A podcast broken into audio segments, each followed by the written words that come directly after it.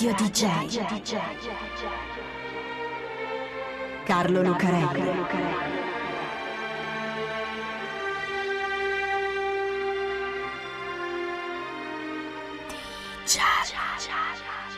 Carlo Lucarelli presenta Di Giallo, il radiodramma di Radio DJ. Salve a tutti, siete su Radio DJ, questo è Di Giallo e io sono Carlo Lucarelli qui assieme a Fabio B per raccontarvi un'altra strana storia del mondo della musica.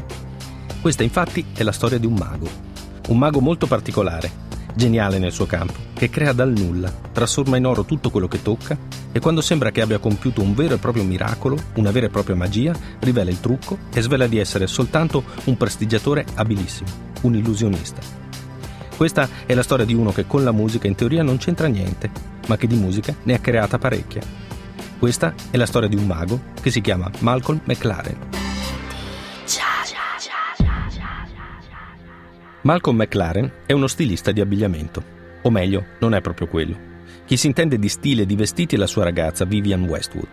Lui è uno che si intende di marketing artistico, di come comunicare le idee. Di più, Malcolm è una specie di sensitivo per le cose nuove. Interpreta lo spirito del tempo, trova chi sia in grado di realizzarlo e soprattutto ci costruisce attorno il modo di renderlo popolare. Non è che accada tutto all'improvviso. All'inizio il giovane Malcolm è il figlio di una buona famiglia della borghesia inglese. Suo padre è un ingegnere che lascia la famiglia quando lui ha solo due anni e lui per un po' viene cresciuto dalla nonna, ma la sua non è una di quelle biografie da musicista maledetto, tipo Billie Holiday o James Brown, abbandonati dai genitori e cresciuti da nonni che li fanno vivere in un bordello finché la musica non cambierà le loro vite di sbandati. Malcolm cresce con la nonna, ma lei è la figlia di un importatore di diamanti, una ricca famiglia ebrea, e sua madre si risposa con un ricco signore che possiede una fabbrica che tratta tessuti e abbigliamento. Insomma, Malcolm è un ragazzo ricco, anche se abbastanza ribelle. Dovrebbe finire la scuola e magari mettersi a lavorare negli stracci con il suo patrigno o nei diamanti con la nonna, ma lui ha altre idee. Di solito, a questo punto, il ragazzo ribelle incontra la musica. Qualcuno gli presta una chitarra, oppure gli fa provare le bacchette di una batteria, o lo porta ad un concerto che gli cambia la vita e diventa una rockstar. A Malcolm questo non succede. La musica all'inizio di questa storia non c'è, o meglio è presente come succede ad un adolescente qualunque, ma in quei primi anni 50 Malcolm non ha niente a che vedere col mondo della musica e con i musicisti. È solo un ribelle che se ne va di casa a 16 anni, senza finire la scuola. Per fare cosa? Di tutto. Malcolm se ne va a Londra e fa una serie infinita di mestieri, tra cui c'è anche l'assaggiatore di vini, che non è male. Ma Malcolm, lo abbiamo detto, è un ragazzo della buona borghesia, non uno di quegli emarginati che finiscono per lavare i piatti, o lavorare in miniera, o a vendere il sangue. Intanto studia quello che gli interessa, che sarebbe l'arte, ma non è fatto per la scuola, perché non finisce mai i corsi. Allora comincia a disegnare vestiti. Ed è allora che fa un paio di incontri che cambieranno la storia della sua vita e anche quella della musica. Letteralmente King Mob significa la folla, la marmaglia, la pelbaglia del re. Oppure adesso anche la mafia del re. In realtà non è un gruppo di criminali, anche se a volte fa cose che passano oltre la legge, è un gruppo di anarchici situazionisti che si fanno anche chiamare Motherfuckers Street Gang. Il situazionismo è un movimento politico e artistico internazionale che nasce alla fine degli anni 50. L'idea è quella di creare situazioni, eventi, azioni, performance, spettacoli, di solito ironici, trasgressivi e paradossali, che una volta realizzati abbiano un impatto rivoluzionario sulla società trasformandola. È un po' più complicato di così, anzi molto più complicato, ma non importa, chi vuole può approfondire. Cosa fanno quelli del King Mob? Che fa la Motherfuckers Street Gang? Soprattutto niente, e anche questo è molto situazionista. Pianificano azioni che poi alla fine non eseguono, come dipingere la casa del poeta Wordsworth, uno dei padri della letteratura inglese, impiccare dei pavoni ad Holland Park, dare fuoco ad una cascata e indicare una serie di bersagli a cui sparare, personaggi della musica come Yoko Ono e Mick Jagger, modelle come Twiggy o stilisti come Mary Quent. Oppure esaltare miti criminali come Jack lo Squartatore, John Christie, il serial killer che uccide sei donne dopo averle attirate nel suo appartamento e averle stordite col gas, oppure Mary Bell, che uccide tre bambini. L'idea è quella di provocare, di scandalizzare, e l'unica azione che i King Mob mettono in pratica è quella di entrare da Selfridge, un grande magazzino di lusso vestiti da Babbo Natale, e poi distribuire giocattoli ai bambini. Non una bella idea, naturalmente, perché poi i bambini devono ridare i giocattoli al negozio e piangono. Ecco, Malcolm McLaren è un simpatizzante situazionista vicino ai King Mob. e come loro, più che realizzare, pianifica. Vuole fare un sacco di cose. Vuole andare a Parigi per partecipare alle azioni del movimento, ma non fa niente e se ne resta a Londra, dove fa l'altro incontro importante che cambierà la storia della musica. Il radiodramma di Radio DJ. Anche questo è un incontro che apparentemente non ha niente a che fare con la musica. Lei si chiama Vivienne Isabel Swire. Per sua definizione è una povera working class girl, una ragazza della classe lavoratrice, addirittura di campagna, che fa la maestrina a Londra. Ma Vivienne è anche un artista che disegna bigiotteria, la crea e poi la vende nei mercatini di Portobello. E quando si sposa con il signor Westwood si fa da sola il vestito. Insomma, teoricamente una sartina, se non fosse che ad un certo punto incontra Malcolm McLaren. La vita di Vivian cambia completamente. Va a vivere con Malcolm e smette di insegnare per aprire una boutique dove vende gli abiti che disegna e realizza. Sono i primi anni 70 e a Let It Rock, al numero 430 di Kings Road, vanno a comprare soprattutto Teddy Boys e Rocker, che però piano piano smettono di andarci, perché gli abiti di Vivienne sono troppo particolari anche per loro. Roba di plastica, cerniere, spilloni, tagli fatti con il rasoio, mettendo assieme lo stile degli Hells Angels con quello delle prostitute sadomaso. Cosa c'entra tutto questo con la musica? Niente all'apparenza, ma non è vero. Perché le cose vanno così bene nel negozio che Malcolm pensa di aprirne un altro e così va a New York e per caso si trova ad un concerto dei New York Dolls, che assieme ai Ramones, ai Television e ai Talking Head sono tra i pionieri della scena punk americana. A Malcolm vengono in mente due cose: fare da manager al gruppo e vestirli che nella sua testa sono più o meno la stessa cosa. Musica, moda, provocazione, trasgressione, pubblicità, soldi. L'energia dei New York Dolls e le sue tute di pelle rossa con la bandiera sovietica sulla schiena, così lontane dai lustrini e dalle zeppe del glam rock. Eccola qua la sua strada.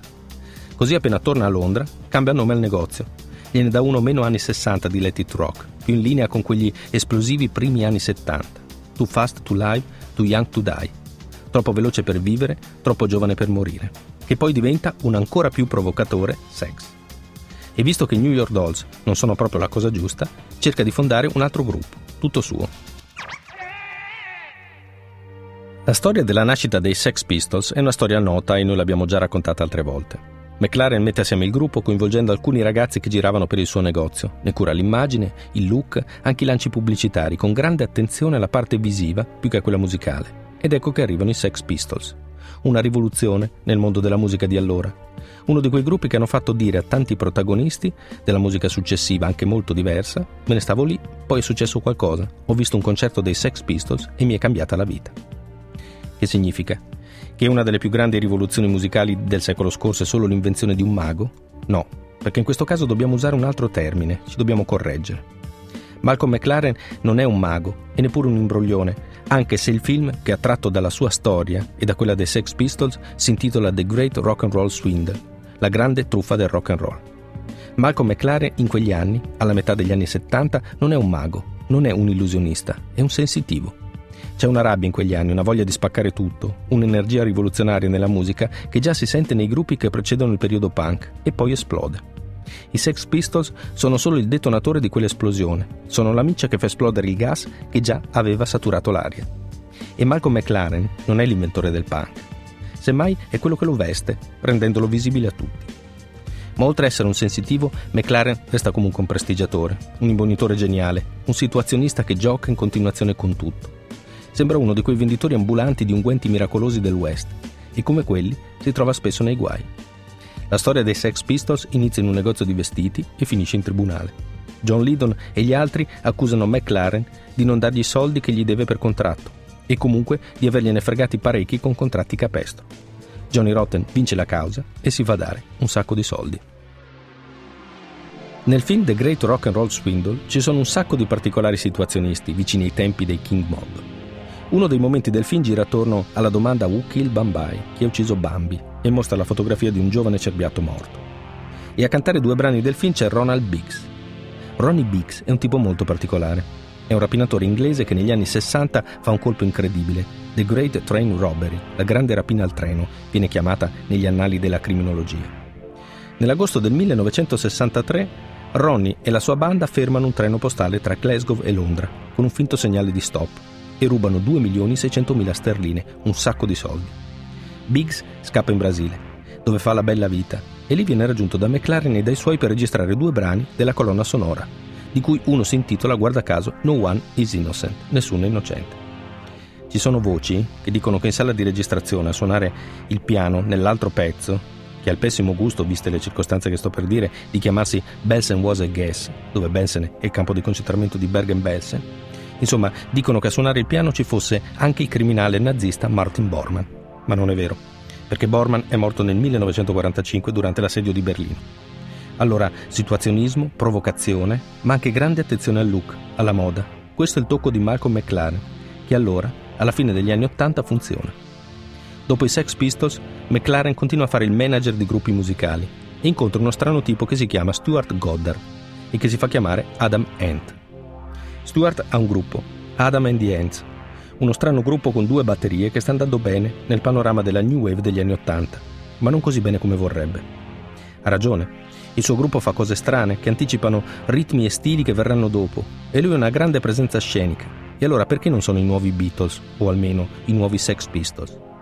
Stuart ha un'idea, chiamare il manager dei Sex Pistols, il mago, l'illusionista, il grande prestigiatore Malcolm McLaren. Malcolm prende Adam e la sua band, li veste di stracci e di giubbotti da ussaro, gli fa tingere la faccia con i colori di guerra degli indiani e inventa la moda pirata. Il gruppo diventa uno dei più venduti dell'inizio degli anni Ottanta per almeno tre album. Poi succede qualcosa. I gruppi di quegli anni sono delle meteore velocissime, che hanno un gran successo e poi scompaiono, e accade anche agli Ent. Perché Adam e i suoi nel frattempo si sono stufati. E perché McLaren, il grande prestigiatore, si è fregato con un colpo di mano i migliori elementi del gruppo per fondarne un altro. Lei si chiama Annabella Luin ed è di origini birmane ed è anche molto bella. McLaren la sceglie per il nuovo gruppo che sta formando con i musicisti rubati ad Adam and the Ant. Un amico di Malcolm era andato in una lavanderia a ritirare il bucato e aveva sentito cantare questa ragazzina che lavorava lì. Così la porta McLaren, che l'ascolta, la prende, le fa tagliare i capelli alla moicana con una lunga cresta a coda di cavallo e la fa diventare la cantante dei suoi nuovi Bau Au Au, che diventano subito un altro successo meteora degli anni Ottanta, ma che hanno un compito ben preciso nei progetti del grande comunicatore di mode e di stili. Promuovere nel mondo i vestiti della moda New Romantic che lui e Vivienne Westwood stanno vendendo nelle loro boutique. Perché è sempre così Malcolm McLaren. Un occhio alla musica e un occhio a tutto il resto, a creare nuove situazioni, nuove truffe o nuove rivoluzioni. Nella musica disco, nell'hip hop, mettendo insieme strane commistioni tra la musica lirica e la dance. Anche lì con uno spirito molto situazionista. Mancano solo i Red Hot Chili Pepper, che lo avevano contattato, ma la cosa non si fa e chissà cosa sarebbe successo del gruppo. Malcolm McLaren se ne va come un grande prestigiatore. Scompare all'improvviso. Pochi mesi bastano al mesotelioma che gli è stato diagnosticato per portarsi via il più grande truffatore del rock and roll. Radio DJ Carlo Lucarelli. DJ